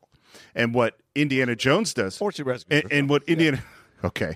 And what Indiana Jones does... I'm just saying. Is is to say, because what are his values? Right. The Ark is more important than the girl. Once again, showing you that he is still willing to hurt her the way he did when he left her. She is not as important as what he wants, what he yes. needs, these pursuits well, of well, the hold girl. on, hold on. Well, so so we could pull this apart a little bit more than that. Yeah. Because because what he thinks, and we could say this is about his pursuit for the goal. What he thinks is that this two thousand year old yeah. religious artifact, which is about to go into the hands of the Nazis, point. that that her life, I'm willing to sacrifice your life, who I care about, for mm-hmm. that thing. Mm-hmm. You know. And what's interesting is by the time we get to Last Crusades, things have changed. Yeah, you know. And that, and, and so, but it is a because Indiana Jones is a hard guy on on some levels. Mm-hmm. Like he is not a touchy feely. warm and fuzzy guy. Exactly. Like he he he cares about her up to a certain point. But yeah. in the in the there's the, there's a great moment in The West Wing, which I love, which is in the first season, Leo's having Leo's the chief of staff, played by John Spencer, and he's having trouble with his marriage, and because he's spending all this time mm. in the White House, and he comes home, and the wife says, "Our marriage is in trouble. I need you to do these things." And he goes, "I'm not. I can't do that. I have to go deal with you know." problems in the Middle East or whatever it is." And Leo says, "This job is important." And she says, "It's not as important as your marriage." And he says, "Yes, this job is more important than my marriage. Yeah. While I'm doing this, this is more important." Right. And that is an amazing scene. And that is a scene that you never see because no one, we're never supposed to say that. Right. And in this moment, Indiana Jones is saying the Ark is more important than you. He's right. not saying I don't care about you. Right. He's saying the Ark is more important. Right. That's an amazing moment. You say my desire for the Ark is more. Well, that's, I think that's a totally valid mm. framing of it. But, but you know, how can we separate what we think is important and what we think and our desire for what we think that's, is important? Like none of the Nazis are made to look this way until the end. That's what frustrated me. Marion could have been just as equal as Sallah isn't made to look this way until, and that's the thing that's frustrating what they do with Marion overall in the movie. But you know, I don't want to keep banging on the drum. I'm just saying when the moments happen, as I said at the beginning, I would tell you when they were happening. Right. Anyway. And Harrison's out. He's got a survey device. And again, as he pans across the area, when he gets to the, the ridge that is where the Ark is, we hear the Ark theme. Yeah. And we know that he's found it. And Belloq is now with the Nazis who are still dissatisfied. And he's still kind of saying, well, maybe we can find it. And they're going, maybe the girl can help. She might know something if she's properly motivated. And he is defending the girl. This is the one soft part of Belloq where yep. he's he is while well, he is a bastard in all sorts of ways, not where the pretty ladies are concerned. He's still a gentleman to a degree. Yeah. To a degree. I'm surprised to find you squeamish. That is not your reputation. But it needn't concern you. I am the perfect man for this kind of work. And up walks Major Toht, who says, "Heil Hitler," and when he lifts his hands up, there is the scar. And we see why the not... They, not I can't talk. You we, see the impression of the burned amulet. Yeah. I I can remember being in the theater and just screaming. Like, what an amazing moment to see it. And it's totally unexpected, except if you own the Blu-ray of oh. this, when you put it in and you put it in the menu and they show little video clips of the movie in the background of the menu, one of them is him holding his hand up and seeing the burn. Mm. I think that is so fucking horrible. And I cannot believe that they allowed a spoiler, a huge spoiler, oh. to be in the menu of a Blu-ray. Mm, I'd be surprised if you buy the Blu-ray before having seen the movie. That's a that's I, a small I, number. I don't care. No, but but here's the thing. So that's true. Yeah. But I showed Raiders of the Lost Ark to Jax. Fair enough. He already knew. Okay. And he said, "Oh, I bet that," because he said when he got burned, "Oh, that's how he got the scar." Look, it's your fault for having a smart kid. I don't know what you do. That is my fault. I, yeah, because I would think, like, if you have the... I, I don't own the Blu-ray for Wizard of Oz, but yeah. I imagine that menu's in color. that's But that's not Wait, a huge I don't spoiler think alert. A spoiler. Yeah. Like, I wanted to go along with you, and I was like, nah, that's not a spoiler. And Marianne isn't sidelined. Finally, we're ta- speaking the same language. Finally. Um... Uh, Indy and the guys go up onto that ridge. We hear the Ark music. Um, he gets on top of the ridge, and we see behind him that huge dig. Um, and he's got just a few guys, and he grabs one shovel, and he starts to dig. When I studied Spielberg at Florida State for that semester in the summer, uh, one of the things I never knew as I was studying, the professor was very clear about this. Spielberg is very obsessed with the sun. And the sun mm. and what it symbolizes and what it represents. And you watch a movie, there's almost always a shot of the sun in some way that factors into the movie, either to give you a mood or to impress you with his vision. But the sun is very important in all of his films. You could That's almost say that he's built like an empire of the sun. Hey! Hey! Steve Morris, ladies and gentlemen. Thank you. I'll be here all week. And then we cut to later that incredible, Favorite gorgeous silhouette, sunset of Indy ta- taking off his other stuff and putting on the hat, becoming Indiana Jones in his silhouette. It is unbelievable. So when we said we were going to redo Raiders of the Lost Ark with a serious deep dive, you knew there was no way we could fit it all in one episode. But while you wait, you can visit us on our Facebook page. Just do a search for The Cine-Files. You can subscribe to the show on iTunes or YouTube, Spotify. Please leave your comments on YouTube and your reviews on iTunes. They're super important. To support the show, you can visit patreon.com slash The Cine-Files. You can buy or stream Raiders of the Lost Ark at cinefiles dot net. You could follow the show on Twitter at Cine underscore Files, on Instagram at The Cine-Files Podcast. You can follow me on Twitter at S R Morris, on Instagram at S R Morris one. John, of course, is at The Rocha Says. Thanks very much to our special guest, who you can find at Shannon underscore McClung. And all three of us will see you next time for the conclusion of Raiders of the Lost Ark on The Cine-Files.